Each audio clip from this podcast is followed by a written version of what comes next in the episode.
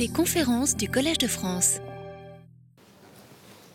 Je vais donc continuer aujourd'hui le cours sur les jonctions Josephson et leur utilisation comme euh, dans des systèmes euh, qubits supraconducteurs. Je vais terminer d'abord les notes de cours de la dernière fois, je n'avais pas eu le temps de terminer en raison en particulier d'un incident d'ordinateur qui j'espère ne se reproduira pas aujourd'hui. Je vous rappelle les résultats, euh, le résultat principal euh, du cours de la semaine dernière. J'ai décrit une jonction, c'est-à-dire euh, un système formé de deux îles supraconductrices séparées par une barrière, comme un petit circuit ayant une inductance non linéaire L, dépendant de la phase delta entre les deux supraconducteurs, différence de phase delta entre les deux supraconducteurs, et une capacité C la capacité classique qui correspond au fait qu'on a donc deux métaux séparés par un diélectrique. J'ai établi euh, l'équation, le Hamiltonien qui décrit l'évolution de cette jonction isolée, dont je vous rappelle l'expression ici, et qui rappelle donc l'Hamiltonien d'une particule fictive qui aurait une masse proportionnelle à 1 sur C dans un potentiel en cosinus delta. J'ai écrit donc le coefficient du, coefficient du terme en cosinus delta, c'est h bar i0 sur 2e nous allons voir que h bar sur 2z, il est possible de l'écrire phi 0 sur 2pi, ou phi 0 égale à h sur 2z, est un flux qui va jouer un rôle important dans toute la suite. Euh, cet Hamiltonien fait apparaître deux quantités conjuguées P et delta, ce qui n'est pas étonnant parce qu'on a vu que dans le modèle microscopique d'une telle jonction, la différence de charge et la différence de phase euh, sont susceptibles d'avoir des fluctuations. Le produit de ces fluctuations euh, est, est, égal à 1,5. Donc on a une relation d'incertitude qui nous conduit à considérer sérieusement cet Hamiltonien comme la version classique d'un Hamiltonien qu'on peut quantifier pour décrire deux variables macroscopiques quantiques qui sont P, la différence de charge, et delta, la différence de phase entre les deux côtés de la jonction. Alors, je vous rappelle que j'ai établi euh, cet Hamiltonien à partir de considérations microscopiques en considérant un ensemble de paires de Cooper comme des bosons qui se condensent dans un double puits. Et en écrivant cela, j'ai fait sortir les équations de l'effet Josephson continu et alternatif de façon assez naturelle. Euh, néanmoins, on pourrait prendre une autre approche, admettre cet effet Josephson qui euh, provient de considérations beaucoup plus générales sur la supraconductivité, et à partir des deux équations de l'effet Josephson, retrouver ces Hamiltoniens. L'équation Josephson continue dit que euh, entre, les deux, deux supras doit exister, s'il y a une différence de phase delta, un courant permanent I0 sinus delta, où I0 est le courant critique. Euh, l'effet Josephson alternatif dit que la vitesse de variation de la phase delta sur dt est égale à 2 EV sur h bar, où V est la différence de potentiel appliquée à la jonction. Vous voyez que si vous, prenez, si vous dérivez une deuxième fois cette équation, euh, vous arrivez euh, à C dV sur dt. Qu'est-ce que c'est que C dV sur dt? C'est finalement rien d'autre que le courant qui circule dans la partie capacitive de la jonction, c'est C dQ sur dt, c'est égal à, euh, dQ sur dt, et en dérivant une seconde fois cette équation, vous voyez que ce courant dans la partie capacitive de la jonction est proportionnel à la dérivée seconde de delta. Et lorsqu'on écrit la conservation du courant, IJ plus IC égale 0, on trouve cette équation, qui est l'équation d'une particule accélérée par une force en sinus delta. C'est-à-dire que ça décrit finalement un oscillateur non linéaire. Et il est facile de voir que cette équation dérive de, l'hamiltonien que j'ai écrit ici. Donc on aurait pu établir, j'aurais pu tout aussi bien établir ces équations au lieu de passer par une approche microscopique à partir des équations de l'effet Josephson. Bon, ceci étant, euh, on va voir que euh, ceci, ce modèle ne peut pas être complet. Il faut en effet faire coupler cette jonction à des circuits extérieurs pour pouvoir la manipuler, pour pouvoir contrôler les niveaux d'énergie euh, du qubit, et nous allons voir comment on va le faire dans la leçon d'aujourd'hui. Avant cela, il faut que j'introduise rapidement les effets magnétiques, voir ce qui arrive à cette jonction, ou ce qui arrive à un circuit supraconducteur lorsqu'on lui applique un champ magnétique, parce que nous allons voir d'une part que euh, le contrôle par les champs magnétiques, le contrôle par les flux euh, des qubits est un élément essentiel de leur fonctionnement, et d'autre part que ces effets magnétiques interviennent également dans les dispositifs utilisés pour détecter euh, les qubits, ce qu'on appelle les squids.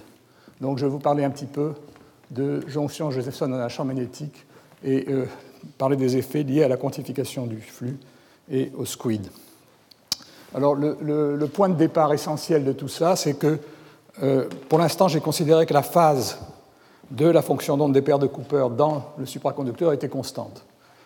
Je ne peux pas le faire s'il existe un champ magnétique. S'il existe un champ magnétique, il va s'ajouter un terme de phase que j'ai écrit euh, ici, que j'ai écrit euh, euh, ici, qui est proportionnel au, point R, qui est le produit scalaire du potentiel vecteur et de la position, avec un facteur 2IA sur h bar. Alors c'est 2e parce que la charge des paires est égale à 2, mais le point essentiel, c'est qu'on a un facteur de, phase qui est en QA sur h bar. Et ceci vous rappelle sans doute euh, euh, l'effet Aharonov-Bohm. Et en fait, les, tous les problèmes liés aux, effets magnétiques dans les supraconducteurs peuvent être liés euh, à l'effet Aharonov-Bohm qui, qui, se produit pour des particules chargées dans l'espace libre ou pour des particules chargées dans un métal ordinaire. Donc je vais rappeler d'abord rapidement cet effet que dont j'ai résumé les propriétés principales au tableau avant de, euh, de revenir au supraconducteur. Tout d'abord, comment est-ce qu'on peut justifier de façon simple l'apparition de ce facteur de phase? Bon, C'est quelque chose qui apparaît clairement en électrodynamique. Le point essentiel, c'est que si vous avez une particule dans un champ magnétique, la vitesse de la particule, la quantité de mouvement classique, mv n'est plus égale à p, mais est égale à p moins qa. Et en faisant cette transformation et en introduisant l'énergie cinétique comme étant égale à p moins qa au carré, on obtient un Hamiltonien qui redonne par les équations d'Hamilton la, la, la, formule de Lorentz. Donc il faut remplacer finalement p par mv plus qa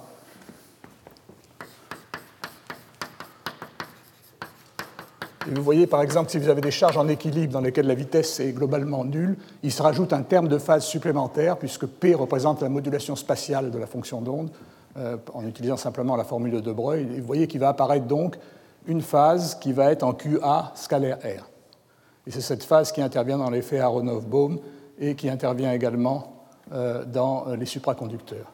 Alors, quelle est la conséquence? Qu'est-ce que c'est que l'effet Aronoff-Bohm Cet effet décrit ce qui se passe lorsqu'une particule euh, se propage dans, l'espace où il existe un champ magnétique suivant des chemins différents. Regardons en effet quelle va être l'accumulation de la phase euh, d'une particule chargée entre le point 1 et le point 2, suivant qu'elle passe par le chemin petit a ou par le chemin petit b. D'après la formule qui est au tableau, euh, l'accumulation de phase sur le chemin va être simplement l'intégrale curviligne de ADL entre les deux points. Et vous voyez qu'a priori, cette intégrale curviligne va dépendre du chemin l'intégrale va être différente sur le chemin A qu'elle est sur le chemin B.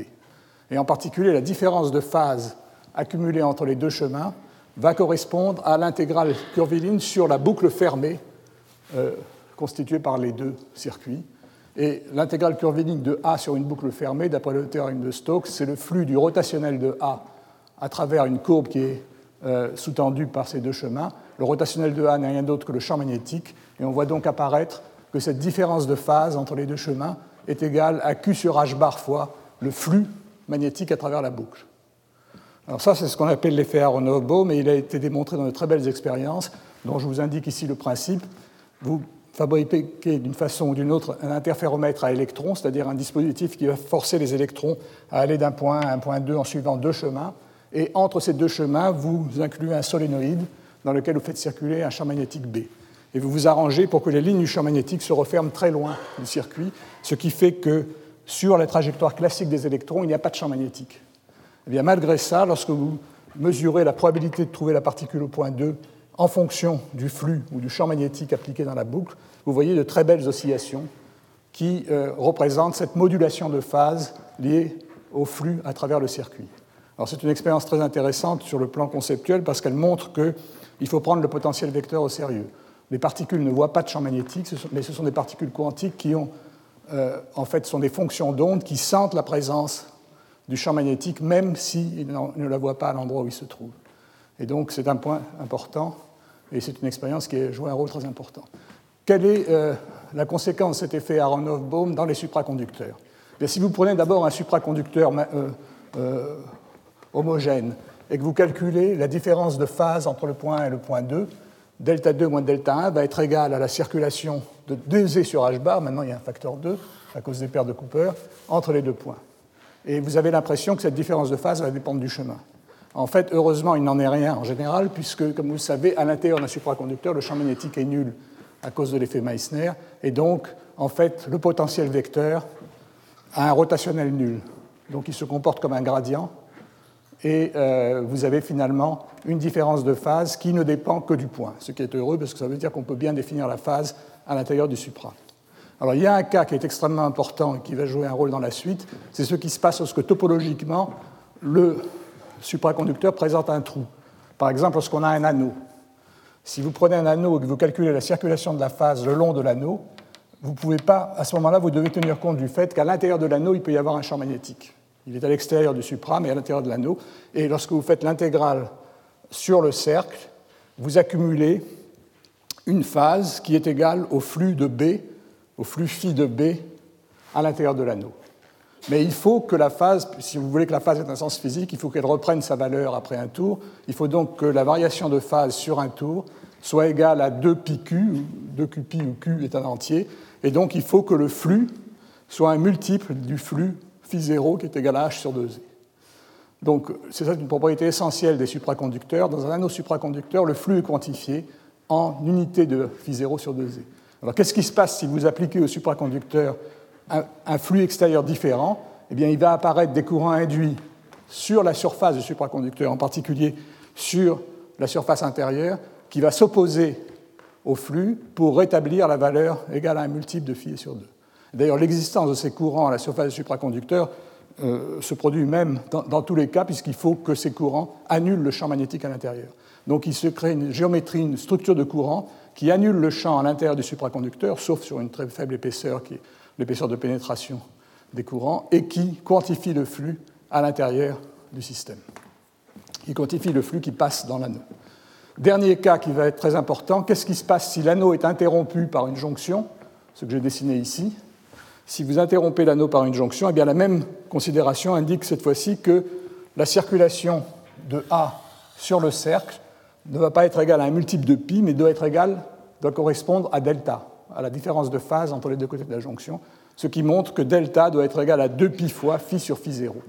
En d'autres termes, avec un flux extérieur, on peut contrôler le delta. On peut contrôler la différence de phase de part et d'autre de la jonction, et c'est ce contrôle qui va jouer un rôle important dans la plupart des euh, qubits supraconducteurs dont je vais vous parler dans la suite. Donc j'ai essayé d'être un peu plus explicite que euh, dans les notes de cours sur ce point. Je voudrais, avant de terminer, euh, parler de la façon dont se manifestent ces effets magnétiques dans ce qu'on appelle les SQUID. SQUID, c'est un acronyme anglais pour Superconducting Quantum Interference Device. C'est-à-dire ce sont des systèmes supraconducteurs qui, par effet d'interférence de courant, permettent de mesurer avec une très grande précision de très faibles flux magnétiques. Alors, comment ça fonctionne? J'ai pris un exemple extrêmement simple euh, ici. Je suppose donc que j'ai une boucle supraconductrice qui est interrompue maintenant par deux jonctions identiques que j'appelle A et B, et que je fais passer à travers cette boucle un flux magnétique que je veux mesurer. Alors, qu'est-ce qu'on peut dire d'abord des conditions euh, imposées par euh, les effets dont j'ai parlé tout à l'heure, l'effet à Romanov-Bohm, eh bien, euh, la phase doit reprendre la même valeur après un tour. C'est-à-dire que si j'appelle delta A et delta B les sauts de phase associés aux deux jonctions, eh bien, je vais avoir la relation delta A moins delta B plus 2 pi phi sur phi 0 égale 0. C'est-à-dire que ce qui va être quantifié maintenant, c'est ce qui va être égal à 2 pi phi sur phi 0, c'est la différence des phases lorsque je circule sur le cercle. Euh, il, est, commode de remplacer cette formule par celle que j'ai écrite ici, c'est-à-dire d'introduire delta 0, qui est en fait la moyenne de delta et de delta b. Je pose delta 0 égale delta plus delta b sur 2, et à ce moment-là, j'obtiens les conditions delta égale delta 0 plus pi phi sur phi 0, et delta b égale delta 0 moins pi phi sur phi 0. Donc voilà les conditions qui doivent être satisfaites si je fais passer un flux phi à travers la boucle. Alors maintenant, supposons que j'impose à cette boucle un courant constant. C'est-à-dire que je, le couple à une source de courant continu et que je demande à la boucle de soutenir un courant grand I qui rentre à gauche et qui sort à droite. Comment va s'écrire l'équation de conservation du courant? Eh bien, il est évident que ce courant I va se séparer entre les deux branches A et B, donc je vais avoir I égale IA plus IB, égale I0 sinus delta 0 plus pi phi sur phi 0, plus I0 sinus delta 0 moins pi phi sur phi 0, que je peux écrire sous cette forme. 2I0 sinus delta 0 cosinus pi phi sur phi 0 vous voyez qu'en écrivant ça, j'ai cherché une solution classique stationnaire pour le courant, ce, qui m'a permis d'éviter de parler de la capacité. Parce que la capacité, elle va faire intervenir des courants si dq sur dt est différent de 0, donc dans des régimes euh, euh, oscillants ou dans des régimes euh, non, stationnaires. Donc ça, c'est la condition que doit satisfaire mon squid, mon circuit, pour qu'il puisse fonctionner de façon comme un, bon supraconducteur. Et vous voyez que cette équation, pour que cette équation soit satisfaite, il faut qu'il y ait des conditions particulières pour I, en particulier. Il faut que I soit inférieur à 2I0. Si vous cherchez à passer un courant plus grand que le double du courant critique, ça ne va pas marcher. Mais même si I est plus petit que 2I0, il faut des conditions restrictives sur phi. Parce qu'il faut que le produit 2I0 sinus delta 0, cosinus pi sur phi sur phi 0 soit inférieur, soit égal à I, ce qui impose qu'il faut qu'il existe un delta 0, que le système puisse se débrouiller pour trouver une phase moyenne qui satisfait cette équation. Alors j'ai essayé de détailler ça euh, un peu plus bas. Si je fixe I à une valeur inférieure à 2i0, qui est égal à eta fois 2i0, eh bien, il, faut que, il est facile de voir qu'il faut que le cosinus ici, le module du cosinus, soit supérieur à eta. Autrement, il n'y a pas de solution. Autrement dit, ça veut dire que phi doit être inférieur à un phi seuil qui est égal à phi 0 sur pi arc cosinus eta.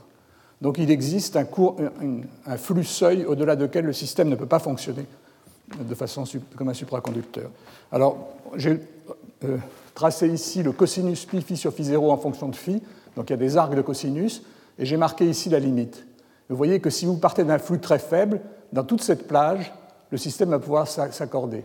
Mais lorsque vous allez atteindre cette valeur, eh bien, il n'y aura plus de solution. Ça veut dire quoi? Ça veut dire que vous allez exciter le système au-delà des conditions de validité des équations supraconductrices, vous allez créer des électrons, euh, des excitations euh, non appariées, et le système va transiter c'est-à-dire qu'il ne va plus pouvoir soutenir un courant à résistance nulle. En d'autres termes, il va apparaître une résistance aux bornes du circuit et euh, une tension. Et il va apparaître une résistance et donc une tension aux bornes du circuit. La détection de cette tension non nulle va signaler le passage, le fait que phi a traversé cette valeur.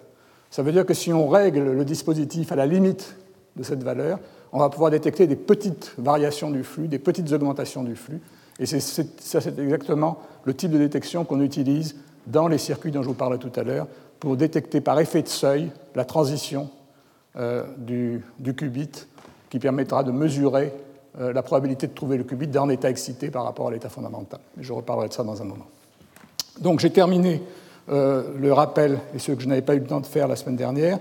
Je vais aller très vite sur ces conclusions dont j'ai parlé longuement. Donc on a vu qu'on pouvait décrire un système, une jonction Josephson, comme un, système non linéaire qui possède des niveaux d'énergie, et on va vouloir appeler l'état fondamental et le premier état excité les deux niveaux d'un qubit. Alors, quels, sont maintenant les problèmes qu'il faut qu'on résolve si on veut avoir un qubit opérationnel? Une première chose qu'il faut qu'on soit capable de faire, c'est être capable d'accorder la fréquence du qubit, c'est-à-dire changer sa fréquence, le faire passer à résonance avec euh, un autre système, par exemple. Donc, accord de la fréquence du qubit, autre condition importante, il faut être capable de coupler le qubit à des champs micro-ondes pour le manipuler. Je vous rappelle que dans le cas des systèmes à deux niveaux, la manipulation d'un système à deux niveaux, la préparation d'une combinaison linéaire de deux états du qubit requiert l'application de pulses résonnants, et il faut donc être capable d'appliquer des pulses résonnants qui ici vont être dans le domaine des radiofréquences pour préparer des superpositions arbitraires des états 0 et 1, pour manipuler son état. Troisième chose qu'il faut réaliser, il faut être capable de coupler deux qubits entre eux. C'est-à-dire d'écrire comment, si on met sur le même circuit deux qubits au voisinage l'un de l'autre, quel type de circuit il faut établir, quel type de connexion il faut établir entre eux pour réaliser un couplage qui permettra par exemple d'intriquer les deux qubits et de réaliser des portes quantiques. Enfin, il faut être capable de détecter le qubit à l'aide d'un dispositif qui soit sélectif par rapport à l'état, et pour cela on va utiliser un dispositif de type SQUID, du type de ce dont je vous ai parlé tout à l'heure. Donc on va un petit peu, on va chercher dans la leçon d'aujourd'hui à montrer comment on peut réaliser ces différentes fonctions euh, avec des circuits électroniques simples. Alors en conclusion de la première leçon, je faisais quand même quelques euh, réflexions restrictives. Je rappelais d'abord que je me suis limité dans tout cela à une description du système à zéro degré, euh, en parlant de l'état fondamental du système, mais qui est parfaitement justifié pour les expériences dont je vais vous parler, puisque les qubits supraconducteurs opèrent à des températures de l'ordre de quelques, une vingtaine de millikelvin, qui est très très inférieure à la température critique du supraconducteur. Donc les effets thermodynamiques, le, le fait que le gap et que, la liaison des paires dépend de la température, tout ça, on n'a pas à le considérer ici. Euh, d'autre part, euh, autre restriction, euh, je n'ai pas tenu compte du tout des effets dissipatifs. Je suppose que mes qubits sont parfaits, il va falloir que je parle des effets dissipatifs. Alors ce que je vais faire simplement, c'est m'inspirer sur tout ce que j'ai dit la semaine dernière pour essayer d'intuiter la forme de l'hamiltonien lorsque je modifie le circuit. Et je vais le faire de façon simple en me servant des formules que je connais bien ou qu'on doit connaître sur euh, l'énergie d'une inductance ou d'une capacité, sur les lois de conservation du courant, etc. Et ça, c'est suffisant pour, comme vous allez le voir, pour retrouver le hamiltonien dans des configurations simples. Si la configuration devient compliquée, s'il y a trop de, nœuds dans le réseau, euh, on, peut avoir des problèmes. Il existe des méthodes systématiques pour dériver le hamiltonien à partir du courant. C'est fait en particulier dans certaines des références que j'ai données à la fin de la leçon 1, en particulier dans les cours que Dévoré a fait au Collège de France, mais je ne rentrerai pas dans, ces détails. Je veux aller le plus vite possible euh, vers la description d'expériences euh, concrètes. Donc, nous allons passer maintenant à l'étude des, euh, qubits supraconducteurs. Et ce dont je vais vous parler aujourd'hui, c'est euh, principalement de ce qu'on appelle le qubit de phase. C'est-à-dire un qubit qui est contrôlé, dont la phase est relativement bien définie, et qui va être contrôlé soit par un courant, soit par un flux qui passe à travers le circuit.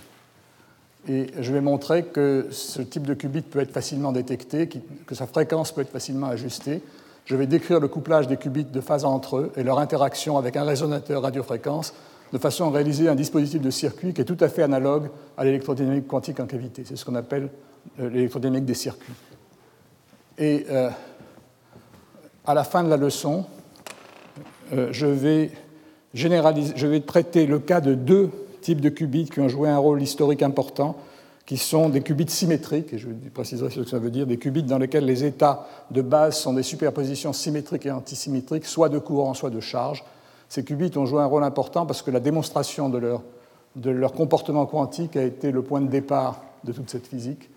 Et donc je vous parlerai, je pense que j'aurai le temps de parler aujourd'hui, euh, du qubit symétrique de flux, et je laisserai le traitement du qubit symétrique de charge pour euh, le début de la semaine prochaine.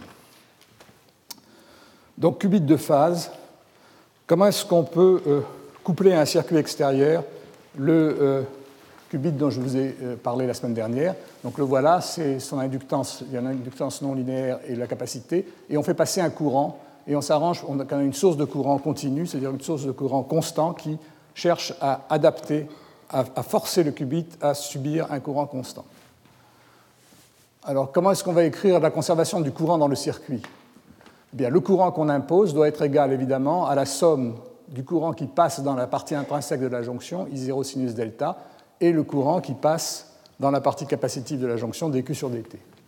dQ sur dt, c'est CdV sur dt, et donc on retrouve exactement la même équation que celle que j'avais au tableau, à ceci près qu'on a un terme, qu'on a maintenant un terme euh, qui force le système, qui est le terme en I. Alors ça veut dire quoi ça? Ça veut dire que le, système se comporte comme une particule fictive d'accélération d2 delta sur dt2 qui est soumise à deux forces, la force de rappel en sinus delta qu'on avait précédemment, plus une force constante. Donc c'est comme un oscillateur sur lequel on fait agir une force constante, et il est clair que euh, cette force dérive d'un potentiel qui est égal maintenant à moins I0 cosinus delta moins I delta. Donc on rajoute au potentiel en cosinus delta un potentiel correspondant à une loi linéaire en delta. Et lorsqu'on ajoute ces deux potentiels, on obtient un potentiel qui est un plan incliné, qui rappelle un plan incliné ondulé. On appelle ça un washboard potential en anglais, hein, une espèce de planche à laver le linge qui présente des rugosités et qu'on incline. Et donc, vous voyez que le mouvement l'hamiltonien est décrit, donc je l'ai écrit au tableau ici pour qu'on le garde, est décrit de façon très simple par euh, ce terme, donc l'énergie cinétique, plus le terme d'énergie potentielle. Et vous voyez que si I n'est pas trop grand, le système va présenter une succession de minima et de maxima. Et donc le système va pouvoir être piégé au voisinage d'un minimum. Et c'est ce piégeage au voisinage du minimum qui va constituer le qubit. Donc j'ai ici pris, euh, euh, un agrandissement de la situation qui se passe au voisinage d'un de ces minima au voisinage d'un minimum, cette courbe ressemble un peu à une cubique. Donc elle a un minimum et un maximum ici. Et on peut s'arranger pour qu'il y ait un nombre fini de niveaux d'énergie, par exemple deux ou trois. S'il y a trois niveaux, le niveau fondamental sera l'état fondamental du qubit. Ici, on aura le premier état excité, puis le deuxième. Et le point important, c'est que les écarts d'énergie oméga 0,1 et oméga 1,2 sont différents, parce qu'il y a une anharmonicité. Et donc, on va appeler le qubit le système formé par 0 et 1, et on va s'arranger pour n'exciter par la radiofréquence que cette transition et ne pas exciter les transitions vers les niveaux supérieurs. J'ai représenté aussi la fonction d'onde du qubit. ici, sur la ligne horizontale, c'est delta. Donc finalement, vous voyez qu'il y a une fluctuation de delta. Dans l'état fondamental, delta correspond à une amplitude de probabilité qui présente un maximum au, centre du puits. Euh, et le premier état excité présente un nœud au centre du puits. C'est bien connu euh, des fonctions d'onde des oscillateurs harmoniques ou qui peuvent se rapprocher d'oscillateurs harmoniques. Alors comment est-ce qu'on peut détecter ce qubit? Eh Bien, Vous voyez que si vous changez i, le paramètre de contrôle c'est i, si vous changez i, vous changez deux choses. Vous changez la courbure des puits, c'est-à-dire vous changez la fréquence du qubit, mais vous abaissez également la barrière. Et il est clair que lorsque i va être égal à i0, vous n'aurez plus de puits. Donc en, en approchant i de i0, vous vous arrangez pour que l'état supérieur du qubit soit légèrement au-dessous du maximum de la barrière, et à ce moment-là, l'état va s'échapper par effet tunnel alors que le qubit va rester stable s'il est dans l'état fondamental. Donc on a une méthode différentielle pour détecter un état par rapport à l'autre. Qu'est-ce qui va se passer qualitativement dans ce système? Dès que le système va s'enfuir, eh bien, euh, classiquement, la particule va être accélérée sur un potentiel euh, ondulé. d delta sur dt va augmenter. Et il y a un moment où d delta sur dt va dépasser la valeur maximale compatible avec le potentiel que le supraconducteur est capable de supporter. Donc, à nouveau, il va y avoir transition apparition d'une tension aux bornes, et on va détecter. Alors, j'insiste pas trop là-dessus parce qu'on va voir qu'en fait, les, qubits que je vais décrire sont détectés par un système un peu différent, mais c'est ça le principe. Le principe, c'est qu'on accorde la forme du potentiel pour que l'état supérieur du qubit, à un moment donné, rapidement, se trouve au seuil du passage par effet tunnel vers un continuum de niveau et puisse s'échapper. Donc voilà le principe. Alors, je vous ai dit que le qubit de phase était accordé par le courant. C'est parfaitement clair. Si vous prenez la formule, euh, si vous prenez la formule du puits de potentiel, il est clair que euh, la, position du minimum du potentiel est celle qui annule la force qui agit sur la particule effective, et c'est tout simplement I moins I0 sinus delta 0 égale 0. Il faut réaliser cette condition, donc ça donne delta 0, ça donne la position du puits au minimum. Ça, c'est une équation classique delta 0 doit être égal à arc sinus de i sur i0, ce qui veut bien dire que i doit être plus petit que i0 pour que ça existe. Et classiquement, le système est en équilibre à cette valeur delta 0 qui correspond à l'effet Josephson. Ça veut dire que le courant I s'arrange pour qu'avec cette phase delta 0, on ait ce courant, et il n'y a pas d'effet capacitif puisqu'on est en équilibre. Bon, il est clair que ça, c'est une approche classique. Quantiquement, il y a des fluctuations, et je dois tenir compte des fluctuations autour de delta 0.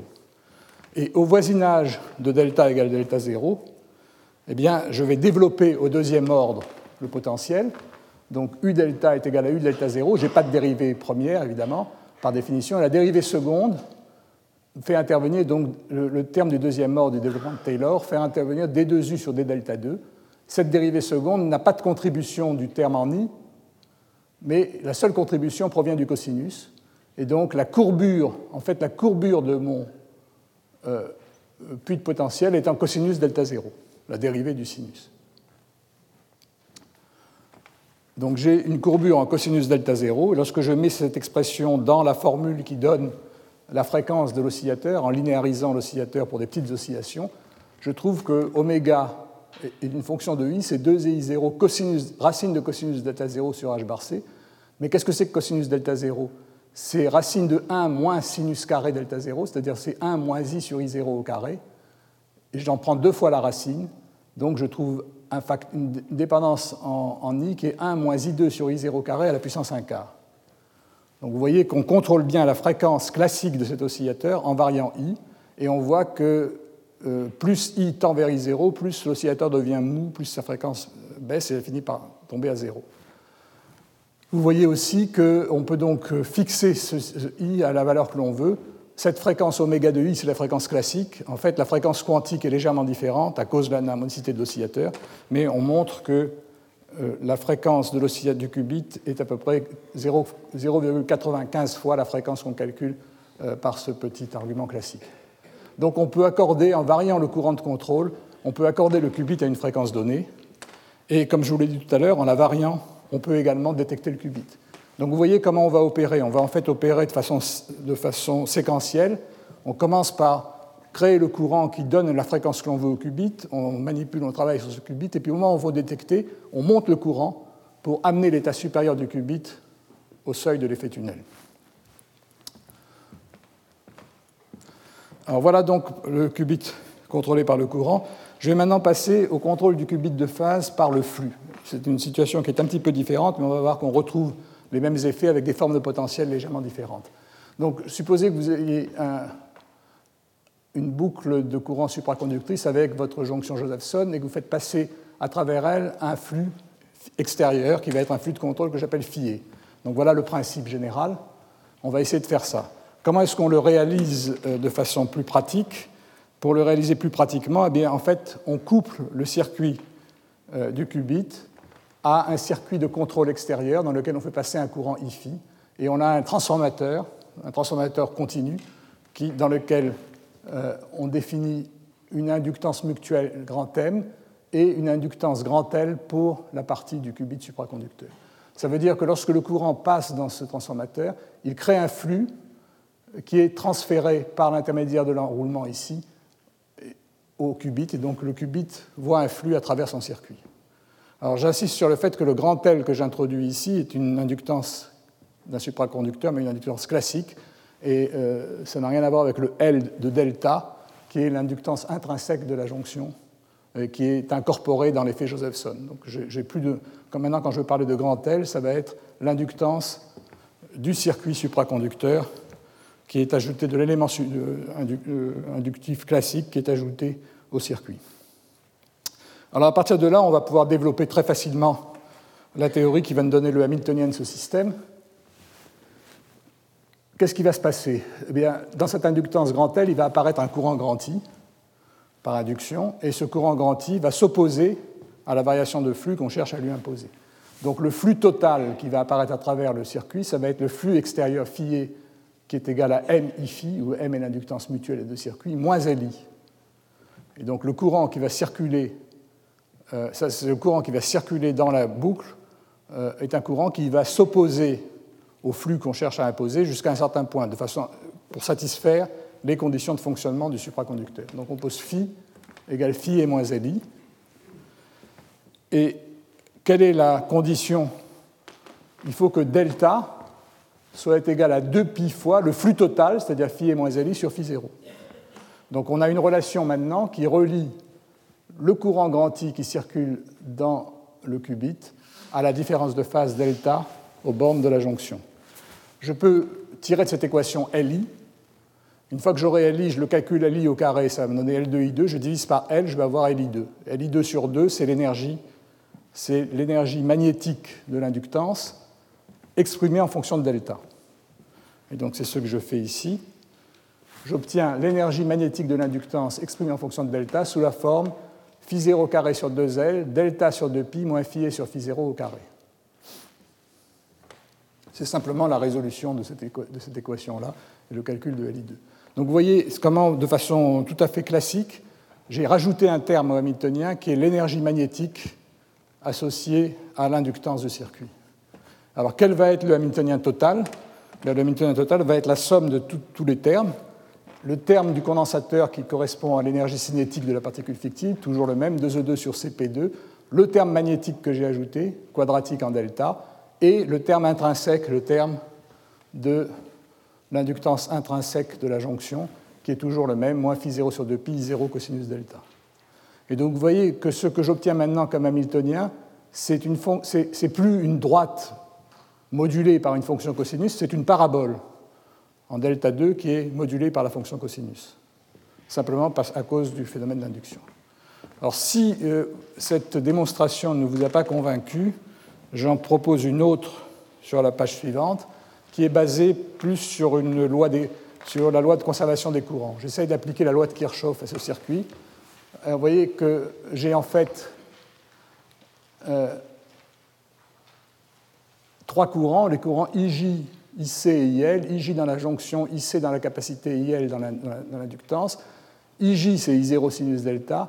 IC, c'est le terme en D2 delta sur dt2, donc ça, ça ne change rien. Qu'est-ce que c'est que IL eh Bien, IL, c'est le courant qui circule dans l'induction. Et j'écris la loi de l'induction, c'est-à-dire que la variation du flux au cours du temps est, donnée est égale à moins V. Or, le flux, c'est m i phi moins L dIL sur dt égale à V. Je crois que dans les notes de cours, je, me suis trompé de signe ici. Je suis retombé sur mes pieds à la fin, mais je crois que le bon signe est celui-là. Alors, il faut intégrer cette équation. J'intègre dIL sur dt, j'obtiens IL. Donc, j'ai IL égale moins 1 sur L, somme de V dt, plus m sur L. Qu'est-ce que c'est que somme de VDT Somme de VDT, c'est proportionnel à somme de d delta sur dt dt, puisque V est proportionnel à V, c'est la dérivée de delta. Donc vous voyez que l'intégrale en d delta sur dt dt se fait tout de suite, elle va me donner un terme en delta, et m phi sur L, c'est rien d'autre que le flux extérieur imposé divisé par L. Donc cette équation-là montre que IL est égal à phi e moins delta sur 2pi phi 0 sur L. Je crois qu'il y a une erreur de signe dans les, dans les notes de cours, mais c'est ça. Donc on, on calcule de cette façon-là le courant qui passe dans l'induction, l'inductance. Et ensuite, qu'est-ce qu'on exprime? On exprime simplement que le courant qui passe dans l'inductance, c'est la somme, il, se décompose en une partie qui passe dans IC et une partie qui passe dans IJ. Donc on écrit cette équation-là, et on obtient l'équation qui est ici, qui est l'équation du mouvement d'une particule, l'accélération d'une particule qui est soumise à cette force. Moins I0 sinus delta plus phi et moins delta sur 2pi, phi 0 sur L. Et si vous intégrez cette fonction de delta, vous trouvez exactement l'énergie potentielle du qubit que je vous ai donné sur le transparent précédent. Donc, si vous voulez, c'est évident. Si je, si je, considère tout de suite l'énergie ou si je passe par des forces pour les intégrer pour obtenir l'énergie, que je trouve le même résultat. Donc, qu'est-ce que, qu'est-ce que ça donne cela? Eh bien, cette équation décrit donc la dynamique d'une particule effective dans un potentiel qui est la somme d'une parabole et d'une fonction cosinus. Et si j'annule ce terme, j'annule la force, et donc j'obtiens les minima et maxima, j'obtiens les points d'équilibre. Euh, les points d'équilibre sont donnés par une équation euh, euh, transcendante où delta 0 est une fonction de sinus delta 0. Et en résolvant cette équation, on va avoir trois solutions, deux minima. En général, on va trois solutions, deux minima et un maximum. Alors, quelle est la forme du potentiel que l'on obtient? Ça dépend évidemment du flux de contrôle phi. Ici, par exemple, je vous montre ce qui se passe si phi est égal à phi 0 sur 2. Si phi est égal à phi 0 sur 2, il se trouve que la parabole est minimale en delta égale pi. Et ça, ça correspond au maximum de la fonction cosinus. Donc on a une situation où le cosinus est opposé. Le cosinus est maximum là où la parabole est minimum. Et vous voyez tout de suite que vous allez avoir deux minima symétrique, un pour un delta plus grand que pi et une pour une valeur de delta plus petite que pi. Donc ça, c'est un qubit de phase symétrique, et euh, pour l'instant, je ne pas en parler. Je reviendrai sur ce qubit de phase symétrique plus tard euh, à la fin du cours. Par contre, si je choisis un flux de contrôle phi égal à phi 0 sur 4, eh bien à ce moment-là, ce qui se passe, c'est que le minimum de la parabole correspond à delta égal à pi sur 2. Et ça, ça correspond à une annulation de la fonction cosinus. Donc vous voyez que la fonction cosinus va s'opposer à la parabole ici, donc faire remonter ce point et on va avoir une barrière. Et le minimum à droite va être plus élevé que le minimum à gauche. Et si j'avais pris euh, phi égale moins phi 0 sur 4, j'aurais évidemment retourné la situation.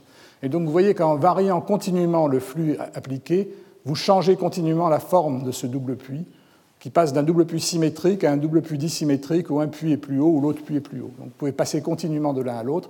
En faisant ça, vous créez ici une situation qui est exactement la situation que je veux. J'ai un puits de potentiel, je peux définir deux états dans ce puits. Là, j'ai pris le cas où le deuxième état était déjà à la limite. Et vous voyez qu'à nouveau, en jouant sur le paramètre de contrôle, je vais jouer sur les courbures et je vais jouer sur la position de la barrière. Donc je vais pouvoir ajuster la fréquence de mon système à la, valeur que je veux, et je vais pouvoir, quand je veux, amener le niveau supérieur à passer. Alors cette fois-ci, il ne va pas s'échapper indéfiniment, il va simplement tomber dans l'autre puits. Mais ce passage d'un puits à l'autre, comme on va le voir dans un instant, correspond à une variation brutale du flux et cette variation brutale du flux va être détectée par un squid. Donc vous avez ici tous les éléments qui permettent de comprendre ce qui se passe.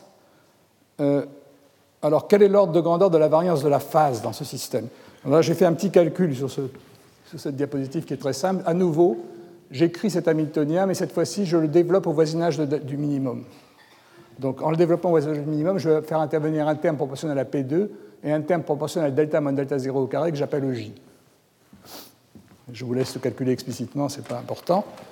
À partir de là, la fréquence classique, c'est 1 sur h bar racine de 2 EC EJ, c'est le calcul que j'ai déjà fait la semaine dernière. Donc vous avez la fréquence de l'oscillateur dans ce puits. Et quelle va être la variance? La variance, eh vous allez l'obtenir en écrivant que la valeur moyenne de l'énergie potentielle doit être égale à h bar oméga 0 sur 4, parce que dans, dans l'énergie de point 0, la moitié vient de l'énergie potentielle, la moitié de l'énergie cinétique. Et vous voyez que vous avez deux équations qui contiennent EC, EJ et euh, delta moins delta 0 au carré. Vous pouvez éliminer par exemple EJ entre ces deux équations. Vous, exprimez EJ en fonction de EC et d'oméga 0, vous le reportez dans l'autre. Et quand vous avez fait ça, vous avez une relation qui vous donne la variance, delta moins delta 0 au carré, égale à petit e sur phi 0 c nu 0,1. Nu 0, c'est oméga sur 2pi. Donc vous reliez la variance de delta à la capacité de la jonction, au quantum de flux et à la fréquence de l'oscillateur. J'ai pris cette formule parce qu'elle va nous permettre de calculer un ordre de grandeur intéressant. Dans les qubits qu'on va considérer, bon, évidemment, petit e est fixé, c'est 10-19 coulombs. Le quantum de flux, euh, c'est 2h sur E, c'est 2 10-15 Weber euh, en unité euh, du système international. Typiquement, les capacités des jonctions sont de 10-12 farad. Quand vous mettez ces facteurs-là, vous trouvez que delta moins delta 0 au carré vaut 8 10 puissance 7 sur nu 0 en radian au carré. C'est-à-dire que si vous prenez une fréquence de la jonction de quelques gigahertz, qui sont les fréquences typiques des jonctions, vous arrivez au fait que delta moins delta 0 au carré vaut 10 moins 2, c'est-à-dire que la fluctuation delta de delta, qui est la racine carrée de delta moins delta 0 au carré, vaut 0,13 radian. Donc vous voyez que ce sont des, des, systèmes dans lesquels la phase est relativement bien définie. La phase a une fluctuation de l'ordre de quelques degrés. Par contre, delta P, qui est 1 sur delta delta, vaut 5. Donc vous avez une fluctuation de, la charge qui est grande devant 1 et une fluctuation de la phase qui est petite devant 1. Donc voilà les ordres de grandeur. Alors maintenant, euh, revenons en quelques mots sur la détection de ce qubit. Donc le qubit se trouve là. On amène, on s'arrange pour amener le haut de la barrière en ce point, et par effet tunnel, le qubit dégringole dans l'autre puits. La variation, de la variation de delta entre ces deux points est de l'ordre de pi. On passe d'une valeur positive à une négative, c'est-à-dire que le courant varie d'une quantité de l'ordre de I0. Il passe typiquement de plus I0 sur 2 à moins I0 sur 2, quelque chose comme ça. Et le flux est de l'ordre de L I0. Et L I0 c'est de l'ordre, le flux, la variation de flux, c'est LI0, et en fait, dans tous ces calculs, LI0 est de l'ordre du quantum de flux phi 0. Autrement dit, lorsqu'on passe d'un puits à l'autre, le flux à travers la, jonction varie d'une quantité qui est de l'ordre du quantum de flux. Et ça, ça se détecte facilement. Et alors, ici, je vais maintenant vous montrer le circuit type qui est utilisé dans toutes ces expériences. Donc, en rouge, c'est le qubit. Le qubit, c'est cette jonction Josephson avec cette inductance L ce qubit est couplé d'abord à un circuit de contrôle par le flux. Donc ça, c'est le circuit qui permet d'accorder le qubit et de l'amener au seuil de la détection. Et puis, vous avez un autre couplage inductif qui est fait, qui est le couplage vers le squid.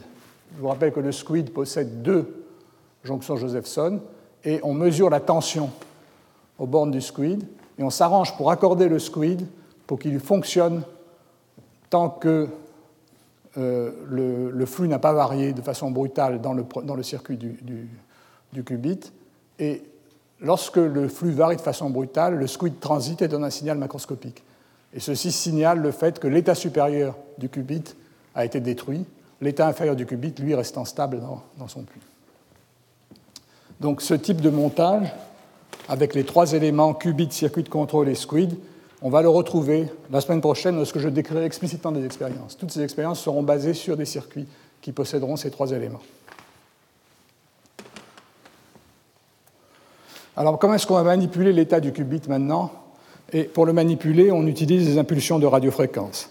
Alors j'ai rempli les deux diapositives, cette diapositive et la suivante, de formules, euh, mais je ne vais pas les détailler parce qu'en fait, on revisite des effets qu'on a rencontrés ad nauseam dans les années passées. Ce qu'on a, c'est qu'un système à deux niveaux. On soumet un système à deux niveaux à une perturbation périodique. Cette perturbation périodique équivaut à une rotation dans l'espace de la sphère de bloc du qubit et les, éléments de la rotation, la direction de la rotation et l'angle de rotation dépendent des paramètres du pulse appliqué, c'est-à-dire de sa fréquence, de sa phase, de sa durée. Donc toutes les formules, vous allez les retrouver, je vais passer assez vite là-dessus. Le point important, c'est euh, d'écrire comment on couple. Donc voilà le qubit. La façon de le coupler, c'est de faire descendre une ligne dans laquelle on va faire passer un courant alternatif à la fréquence qui nous intéresse, et le couplage se fait à travers une capacité. Quel va être l'hamiltonien? Eh On a exactement le même problème que lorsqu'on contrôlait le qubit par le courant, ceci près que maintenant ce n'est pas un courant continu, c'est un courant alternatif. Donc on ajoute au hamiltonien un terme qui va être delta, le, produit de delta par le courant IRF sinus oméga t phi. Donc on, rajoute au hamiltonien un terme qui est proportionnel à l'élongation de la particule fictive que multiplie un sinus. Et ça, c'est exactement le hamiltonien atomique. Lorsque dans un atome on applique une perturbation, eh bien, le hamiltonien qu'on rajoute, c'est le dipôle électrique, c'est-à-dire essentiellement l'élongation de l'électron que multiplie le champ électrique oscillant. Ici, c'est l'élongation de la particule fictive que multiplie le courant oscillant appliqué. Et c'est exactement le même hamiltonien, et c'est donc pour ça que je vais maintenant vous donner simplement les formules sans trop les détailler.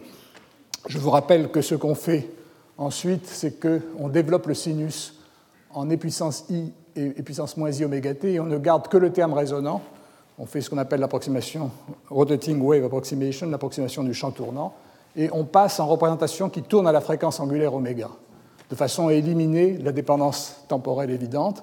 Et dans ce référentiel tournant, le Hamiltonien d'interaction avec le qubit euh, fait apparaître un terme diagonal en sigma z. on introduit les matrices de Pauli, qui sont simplement les matrices agissant dans l'espace à deux dimensions du qubit. Je vous rappelle que je l'ai appelé euh, sigma z, c'est la matrice qui vaut euh, plus 1 dans l'état supérieur et moins 1 dans l'état inférieur du qubit, et j'introduis les matrices de Pauli sigma x et sigma y et leur combinaison sigma plus et sigma moins, dont l'effet est de faire basculer le qubit de l'état 0 à l'état 1 ou de l'état 1 à l'état 0.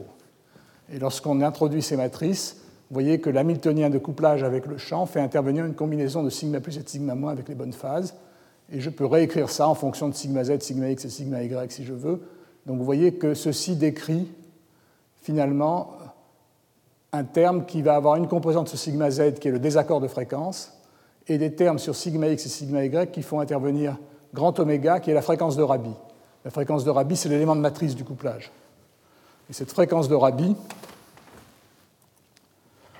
elle n'est rien d'autre euh, exprimée avec les bonnes unités, c'est phi0 IRF sur 2H que multiplie l'élément de matrice de delta entre 0 et 1. Mais l'élément de matrice de delta entre 0 et 1, c'est l'ordre de grandeur de la fluctuation dans l'état fondamental du qubit. C'est quelque chose qui vaut à peu près 0,1 radian. On l'a vu tout à l'heure.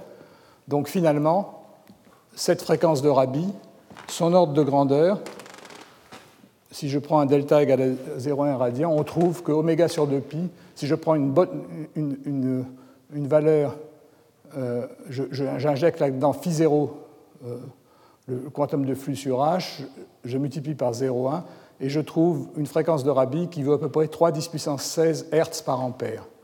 C'est-à-dire que si j'ai un courant alternatif qui a une amplitude de l'ordre du nanoampère, je ferai une fréquence de Rabi de 30 MHz, c'est-à-dire que je pourrais faire basculer mon qubit en un temps de l'ordre de la dizaine, de la quinzaine de nanosecondes. Donc ça vous donne l'ordre de grandeur des constantes de temps des opérations pour faire basculer le qubit. Donc une fois qu'on a écrit cet Hamiltonien, euh, on écrit l'opération unitaire, l'opération qui décrit l'évolution, qui est l'exponentielle de l'hamiltonien. Et cette exponentielle de l'hamiltonien, c'est rien d'autre qu'une rotation du vecteur de bloc du système autour d'un axe U qui est définie par euh, les composantes delta suivant sigma z, oméga sinus phi suivant sigma x et moins oméga cosinus phi suivant sigma y. Donc ça, c'est également quelque chose qu'on avait vu dans le cadre de la physique atomique. Donc voilà euh, ce vecteur de, vecteur de rotation. Et euh, le pulse radiofréquence produit donc une rotation du vecteur de bloc autour de U, dont l'angle est donné par racine de delta 2 plus oméga 2 fois le temps t. Donc on peut contrôler l'angle de rotation en contrôlant la durée du pulse. Et je termine ici simplement en précisant, en rappelant les formes de trois rotations qui sont extrêmement utiles. D'abord, les rotations intéressantes sont les rotations qui s'effectuent à résonance. Si je fais delta égale 0, ça veut dire que le vecteur de rotation est dans le, plan équatorial de la sphère de bloc. Dans le plan équatorial, je fais tourner donc mon vecteur autour d'un, je fais tourner mon vecteur de bloc autour d'un vecteur qui est dans le plan équatorial de la sphère de bloc. Et j'ai trois rotations possibles. La rotation d'angle pi sur 2 qui va m'amener les états 0 et 1 dans le plan équatorial, c'est ce que j'ai écrit ici. Vous voyez, vous avez une rotation d'angle pi sur 2 qui amène 0, transforme 0 en superposition linéaire de 0 et de 1, transforme 1 en superposition orthogonale de 0 et de 1, avec une phase qui est contrôlable et qui dépend de la phase du pulse. Donc ça, c'est des pulses pi sur 2 qui préparent des superpositions cohérentes de 0 et de 1. Un autre pulse important, c'est le pulse pi, qui transfère 0 sur 1 et 1 sur 0. C'est le pulse qui échange les états euh, les deux états logiques du qubit. Et un troisième pulse intéressant, c'est le pulse 2pi. Une rotation d'angle 2pi transforme 0 en moins 0 et 1 en moins 1. C'est une rotation qui change la phase euh, du vecteur de bloc. Donc ces trois types de rotation vont être utiles pour les opérations de logique. Mais ici, je ne vous dis rien de neuf par rapport à ce qu'on a déjà vu en physique atomique, en physique des ions piégés, etc. C'est simplement la traduction dans la spectroscopie des qubits euh, de phénomènes bien connus. Alors maintenant, ce qui va être un peu différent, un peu nouveau, comment est-ce qu'on couple deux qubits entre eux? Je vais vous décrire ça de façon très simple. Voilà deux qubits identiques, A et B, chacun avec sa jonction Josephson, sa capacité intrinsèque et son induction L qui va servir à le manipuler par le flux. Je, n'ai pas représenté les circuits extérieurs. Pour les coupler entre eux, ben, je fais une chose très simple. J'introduis une capacité CX entre les deux circuits. Et vous allez voir que cette capacité CX doit être très petite devant la capacité grand C intrinsèque aux deux jonctions. comment est-ce que je vais trouver le Hamiltonien? Le Hamiltonien se trouve de façon extrêmement simple. Quelle est l'énergie de couplage qui est induite par cela? Ben, Ça va être 1 demi de CV2, où V est la tension aux bornes de la capacité que je rajoute. Mais quelle est la tension aux bornes du côté A? C'est tout simplement Q sur C, où Q est la charge de la capacité A, c'est donc 2PA sur C, et ici c'est 2PB sur C. Donc finalement, la différence de potentiel, c'est 2E PA moins PB, et j'ai un terme de couplage qui est en PA moins PB au carré, proportionnel à CX. Et donc je dois rajouter ce terme de couplage au Hamiltonien propre des deux circuits. Et vous voyez que les termes en PA carré et en PB carré, ils vont se réintégrer dans les termes en P2 associés aux deux circuits. Ils vont en quelque sorte renormaliser la masse effective et légèrement changer la fréquence des deux circuits. Mais ces fréquences vont rester égales. Elles vont être simplement légèrement modifiées par le fait que je vais être obligé de rajouter Cx à C dans les Hamiltoniens individuels. Le terme important, c'est le double produit ici, 2PAPB, et ce double produit donne un terme d'interaction, moins 4,2 Cx sur C2 PAPB. Donc on a une interaction entre les deux qubits qui est un produit de, leurs, impulsions, euh, de leurs impulsions canoniques, PA et PB. Alors comment est-ce qu'on va traiter ça? Eh bien, euh, on, va, voir que l'effet de ce couplage entre les deux qubits va être, comme toujours lorsqu'on couple deux systèmes, de faire apparaître un doublé. Il va avoir une combinaison linéaire des états qui va avoir une énergie plus grande et une combinaison linéaire des états des deux qubits qui va avoir une énergie plus petite. Et je vais traiter ça sur euh, la diapositive suivante. posons-nous la question, quel élément de matrice j'appelle 0A 1B l'état dans lequel le premier qubit est dans son état fondamental et le deuxième dans l'état excité, et 1A0B, l'état de même énergie dans lequel on a échangé les énergies des qubits. Et je vais me poser la question, quel est l'élément de matrice de l'interaction entre les deux qubits, entre les états 0,1 et 1,0 Eh bien ça, comme l'interaction est en PAPB, c'est tout simplement l'élément de matrice de P entre 0 et 1 élevé en module au carré. Donc vous voyez que pour trouver le couplage entre les deux qubits, je dois évaluer l'élément de matrice de P entre 0 et 1. Alors, je vous rappelle euh, la forme du potentiel. L'état fondamental, c'est un état qui a une fonction présente un maximum au minimum du puits. Le premier état excité présente une forme dispersive avec une amplitude qui s'annule au centre du puits. Et je dois calculer la valeur moyenne de P entre ces états. C'est comme, euh, pour faire ce calcul, je vais à nouveau me servir de considérations simples sur les fluctuations.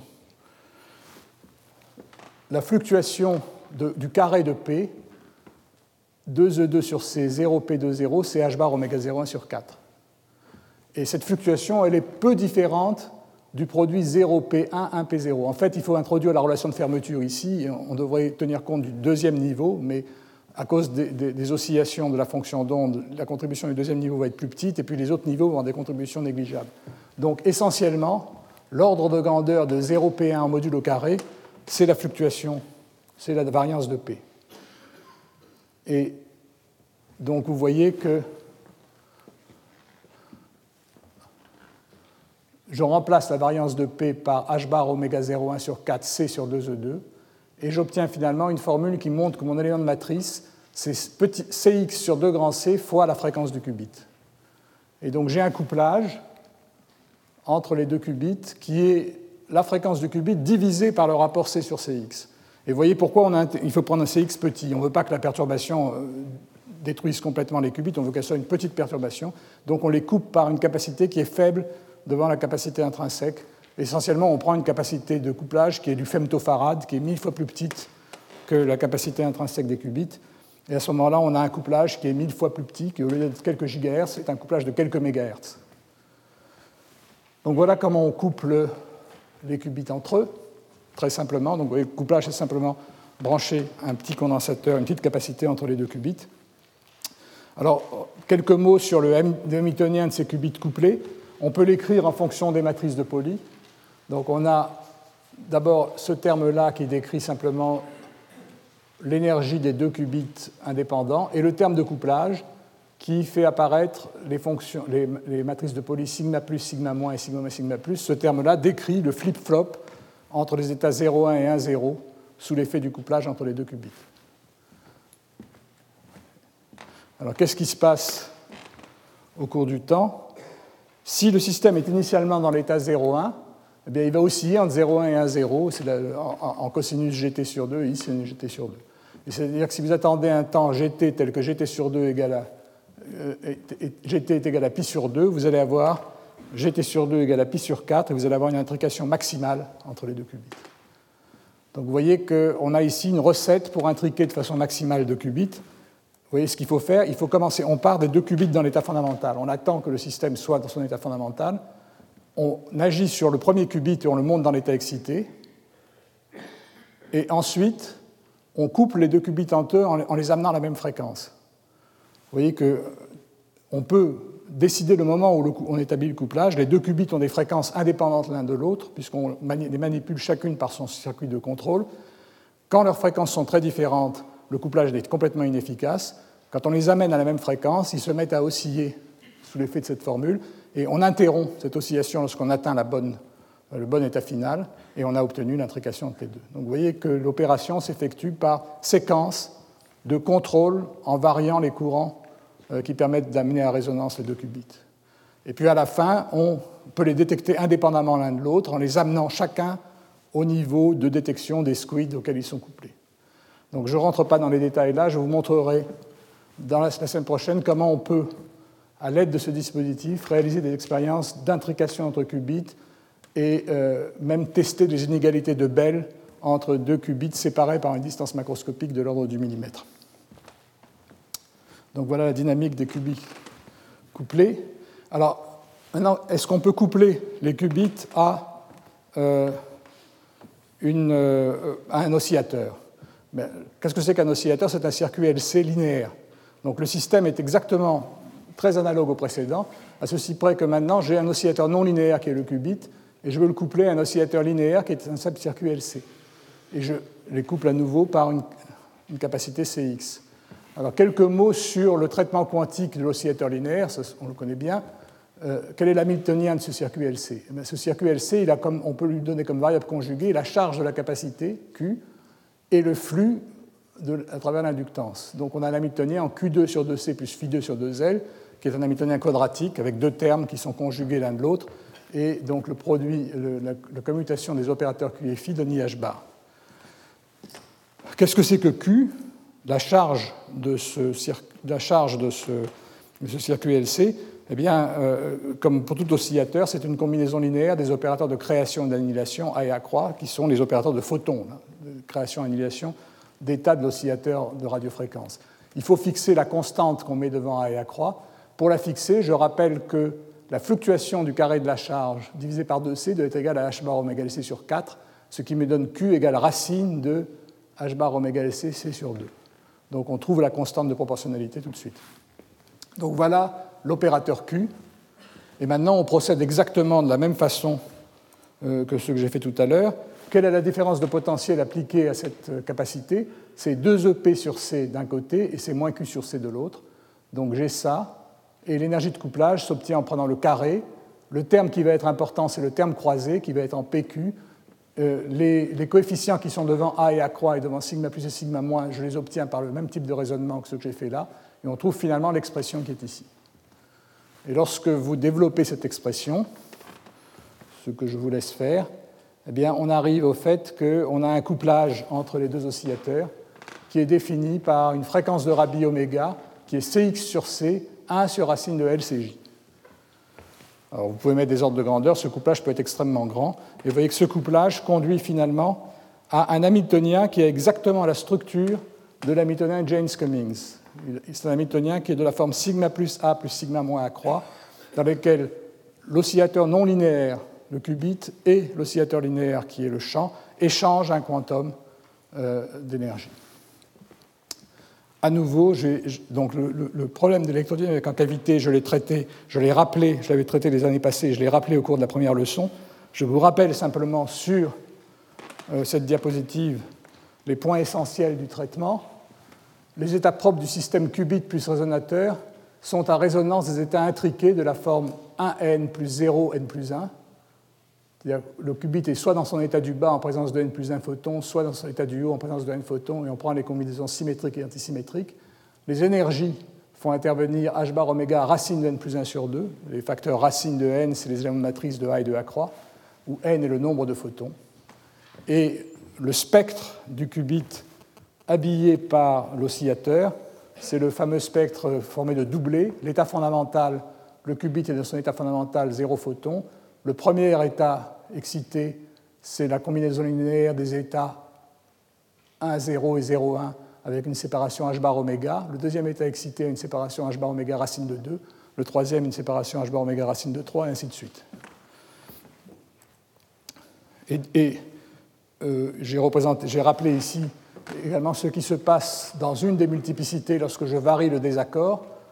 Lorsque je suis loin de l'accord, les niveaux sont pratiquement les niveaux non couplés 1n et 0n plus 1, et lorsque je passe au voisinage de l'accord, les niveaux se mélangent et un anticroisement, et la séparation de l'anticroisement, c'est oméga racine de n plus 1. Donc ça, c'était à nouveau exactement ce qu'on a en physique atomique.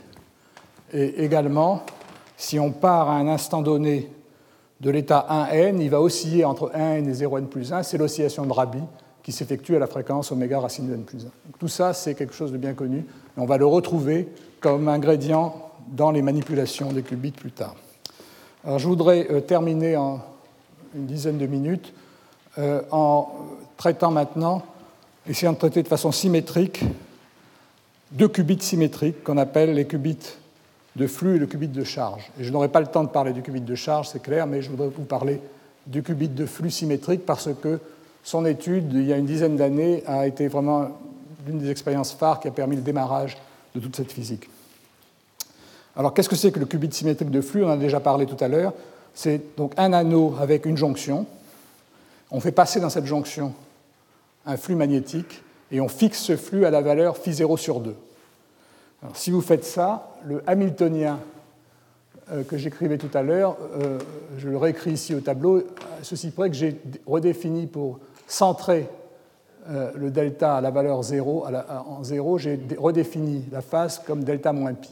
Et lorsqu'on fait ça, eh on trouve donc un Hamiltonien qui a la partie, la partie donc cinétique de 2P2 sur C, la parabole centrée en delta prime égale 0 et le terme en cosinus delta qui, était un moins cosinus delta qui devient un plus cosinus delta prime. On peut également, si on préfère utiliser une autre variable, introduire comme variable non pas delta, mais le flux total à travers la boucle, puisque delta est relié au flux total à travers la boucle par cette relation. C'est simplement un changement évident euh, de variable, et si on fait ça, delta prime est égal à 2pi phi total sur phi 0 moins 1,5, et on obtient le même Hamiltonien avec les nouvelles variables. C'est évident. Et enfin, le courant. Qu'est-ce que c'est que le courant I? Euh, Ce courant I, il est relié à phi par la, relation de tout à l'heure, phi égale phi moins li. Donc on en tire I. I est égal à moins phi 0 sur L, phi sur phi 0 moins 1,5. Donc ça, c'est simplement des expressions, des rappels d'expressions très simples qui donnent les paramètres importants de ce système. Comment est le, le, potentiel? Le potentiel est maintenant un potentiel symétrique à deux puits. Et vous voyez que l'énergie potentielle du qubit, elle est symétrique autour de l'axe soit delta prime égale 0, soit phi t égale phi 0 sur 2, suivant le, choix de, euh, de paramètres que l'on prend, et les zéros qui correspondent, les, positions des minima des deux puits, c'est delta prime égale plus ou moins eta pi, où eta est une certaine constante qui est plus petite que 1, et ça peut encore s'écrire phi t plus moins égale phi 0 sur 2, plus ou moins eta phi 0 sur 2. Donc on a deux états stables, classiquement, qui correspondent à une valeur phi t plus et une valeur phi moins. Si on exprime maintenant le courant, à partir des formules euh, précédente, on voit que le courant prend dans ces deux points deux valeurs opposées, moins ou plus IQ, où IQ peut être exprimé sous la forme état phi 0 sur 2L, ou encore I0 égale sinus eta pi. Vous voyez que cette équation transcendante, elle n'est pas étonnante parce que c'est précisément la valeur qui c'est la condition qui définit les, minima. Donc on peut écrire ça de cette façon-là, et vous voyez qu'il y a en fait pour ces deux puits, classiquement, deux courants opposés. Et donc le système classique est un système qui est capable d'exister dans deux états, soit avec un courant qui tourne dans un sens, soit avec un courant qui tourne en sens inverse, ces deux états étant, ayant exactement la même énergie. Et une boucle de courant qui tourne comme ça, c'est un moment magnétique. Donc le système a deux états stables en énergie qui correspondent à deux moments magnétiques opposés euh, de la boucle de courant. Alors qu'est-ce qui se passe quantiquement maintenant? Ben, Quantiquement, il faut tenir compte de l'effet tunnel entre les deux puits donc vous voyez que si le système est symétrique, les deux états non perturbés, qui vont être les états fondamentaux dans les deux puits, vont en fait être couplés par une fréquence tunnel que je peux écrire delta t sur h bar, où delta t est l'énergie tunnel. Attention aux notations. Et donc il va apparaître deux niveaux, un niveau d'énergie supérieure, un niveau d'énergie inférieure, c'est le problème habituel, et on va avoir donc euh, les deux états du qubit vont être les superpositions symétriques et antisymétriques des deux courants. Alors j'attire aussi votre attention sur le fait que cet effet tunnel n'a rien à voir avec l'effet tunnel des paires de Cooper. Euh, l'effet tunnel des paires de Cooper m'a servi à établir les équations, mais maintenant je parle d'effet tunnel entre variables macroscopiques. Et la fréquence de cet effet tunnel n'a rien à voir avec la fréquence de l'effet tunnel des paires de Cooper dont je vous parlais dans la première leçon. Donc voilà la situation à l'équilibre. Qu'est-ce qui se passe maintenant si je désaccorde légèrement si je désaccorde légèrement cette condition d'équilibre? C'est-à-dire que si je remplace, j'écris phi égale phi 0 sur 2 plus epsilon phi 0, c'est-à-dire que je rajoute une toute petite perturbation. Mais vous voyez que ce qui va se passer, c'est que l'un des puits va légèrement monter et l'autre va légèrement descendre. Et ça veut dire que même avant de tenir compte de l'effet tunnel, les deux niveaux classiques, les deux niveaux non perturbés, vont avoir une énergie différente. À quoi, est égale cette énergie différente? On peut le subodorer si on a un peu d'intuition, mais si on n'a pas d'intuition, on fait le calcul. Le calcul est très simple. Vous prenez, vous prenez l'énergie, la fonction U delta, qui dépend maintenant de epsilon, vous cherchez les deux minima en fonction de epsilon et vous calculez la différence de hauteur des deux puits, qui va vous donner la variation d'énergie associée à ce déséquilibre. Et de façon pas étonnante, vous trouvez que cette différence est égale à 2 IQ phi moins phi 0 sur 2. D'abord, vous trouvez que cette levée de dégénérescence est proportionnelle à phi moins phi 0 sur 2, c'est-à-dire à, l'écart à résonance, ce qui est normal, et la constante de proportionnalité, c'est 2 IQ. Et ça, ce n'est pas étonnant parce qu'en fait, il est facile de voir que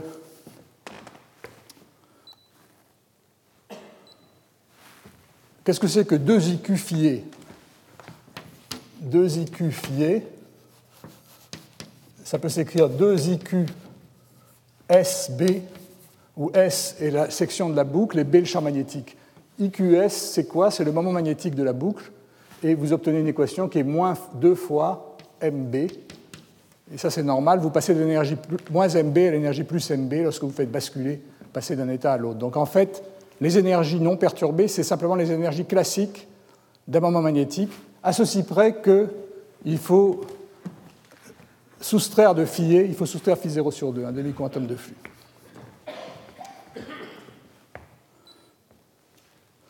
Alors, lorsqu'on ajoute maintenant l'effet tunnel, on a un anticroisement et la vraie différence d'énergie, ça devient racine carrée de delta t carré plus le delta epsilon au carré. C'est à nouveau la même. On diagonalise une matrice à deux niveaux et donc on obtient ce résultat. Alors, les deux derniers transparents vont montrer ce qui se passe physiquement. Ici, quelles sont les propriétés mathématiques de ce cubique de flux? Vous voyez que si vous êtes à résonance, c'est-à-dire que si vous êtes exactement à la symétrie, les doubles puits de potentiel, l'état fondamental dans le puits, c'est la courbe rouge. Je l'ai tracé, donc cet état en fonction de delta, en fonction de phi c'est la même chose. On a deux amplitudes de probabilité égales. C'est la fonction euh, moment magnétique up plus moment magnétique down. Le premier état excité du qubit, c'est la courbe bleue qui est avec le signe moins. Donc on a ces deux états qui correspondent aux superpositions symétriques et antisymétriques des deux moments magnétiques pointant dans les directions opposées. Sur la deuxième figure, j'ai représenté l'anticroisement. Cet anticroisement, il montre quoi? Il montre que à gauche, c'est l'état spin down, qui est l'état, magnétique down, qui est l'état fondamental, et quand on passe anticroisement, ça devient l'état spin up, qui devient l'état fondamental, les deux états s'échangent, et à l'anticroisement, on a la séparation liée à l'effet tunnel. Et la flèche que vous voyez ici, elle indique pour un désaccord donné la fréquence, radiofréquence qu'il faut appliquer pour faire basculer le système d'un état à l'autre. Et lorsqu'on est loin de la résonance, eh bien, on a les niveaux dont je vous parlais tout à l'heure. On a deux niveaux qui varient linéairement en Fourier, qui correspondent simplement à l'effet magnétique plus ou moins euh, MB.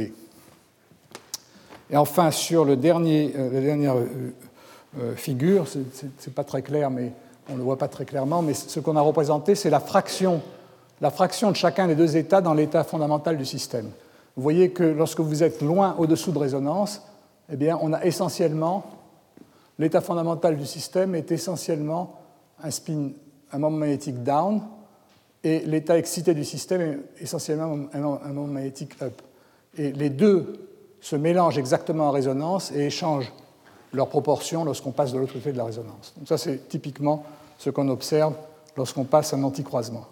Et enfin, sur le dernier diapositive dont je vais vous parler aujourd'hui, je vais décrire l'expérience qui a été faite dans le groupe de Delft de Moy il y a une dizaine d'années, euh, qui euh, a consisté à observer ces effets expérimentalement. Alors en fait, le schéma de dispositif est légèrement différent. Sur leur qubit de flux a trois diodes Josephson au lieu d'une. Mais vous pouvez vous convaincre facilement que si, par exemple, si les trois diodes sont identiques, eh bien c'est simplement on, va écrire que 3 fois delta est égal à 2 pi phi sur phi 0, ce qui revient à changer légèrement les équations, mais ne change pas du tout la structure des équations. On redéfinit un nouveau paramètre. Donc on a une triple jonction et elle est insérée dans le circuit bleu qui est un squid. Et donc vous voyez que les variations de flux à l'intérieur de cette boucle vont se répercuter sur le squid et le courant de contrôle du squid est réglé pour basculer uniquement lorsque euh, le système va se trouver dans l'état excité, spin-up de la jonction. Et alors voilà euh, les résultats expérimentaux qu'ils ont observés. Chacune de ces courbes correspond à une fréquence de radiofréquence donnée.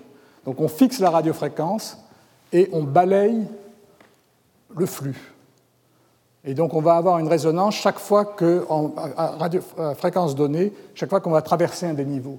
Et vous voyez que lorsqu'on varie la radiofréquence, les résonances qu'on observe là balayent les deux branches et on arrive à un anticroisement pour lorsque, le, lorsque le, la fréquence de la radiofréquence devient toute petite et lorsqu'on se trouve au voisinage de la condition phi égale phi 0 sur 2. On peut constater également que les résonances apparaissent comme des pics à gauche et comme des creux à droite. Et ça, vous pouvez vous en convaincre aisément. Je ne vais pas le faire là parce que je risque de me tromper, mais par le fait qu'on détecte le qubit dans l'état excité. Et à gauche, le signal se manifeste par une augmentation de la population de l'état détecté, et à droite par une diminution de la population de l'état détecté. On constate également que lorsqu'on se rapproche de résonance, et ça c'est un peu dommage, les signaux s'effondrent. Et ils s'effondrent parce que les niveaux, la probabilité de trouver les spins up et down dans les niveaux deviennent pratiquement égales, et donc le contraste lorsqu'on passe euh, la résonance tend vers zéro. Mais néanmoins, on peut suivre ces niveaux lorsqu'ils se rapprochent de la condition de résonance, et vous voyez ici ce qui se passe lorsqu'on euh, porte la fréquence en fonction du flux en unité d'un millième de phi zéro. Vous voyez que normalement, on devrait, classiquement, on devrait avoir une droite, mais que pour les petits désaccords, on s'écarte de la droite. ici, on a amplifié la figure. Les points s'écartent de la droite et décrivent une branche d'hyperbole. Cette hyperbole signale le fait qu'il y a de l'effet tunnel, puisque c'est ça qui est responsable. Et donc, on vérifie de façon directe l'existence d'un effet tunnel dans ce système.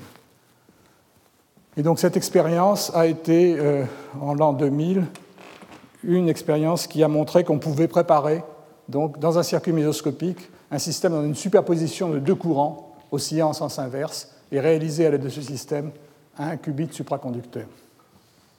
J'ai tiré, euh, je vous donne la référence ici, j'ai tiré ces figures de cette référence.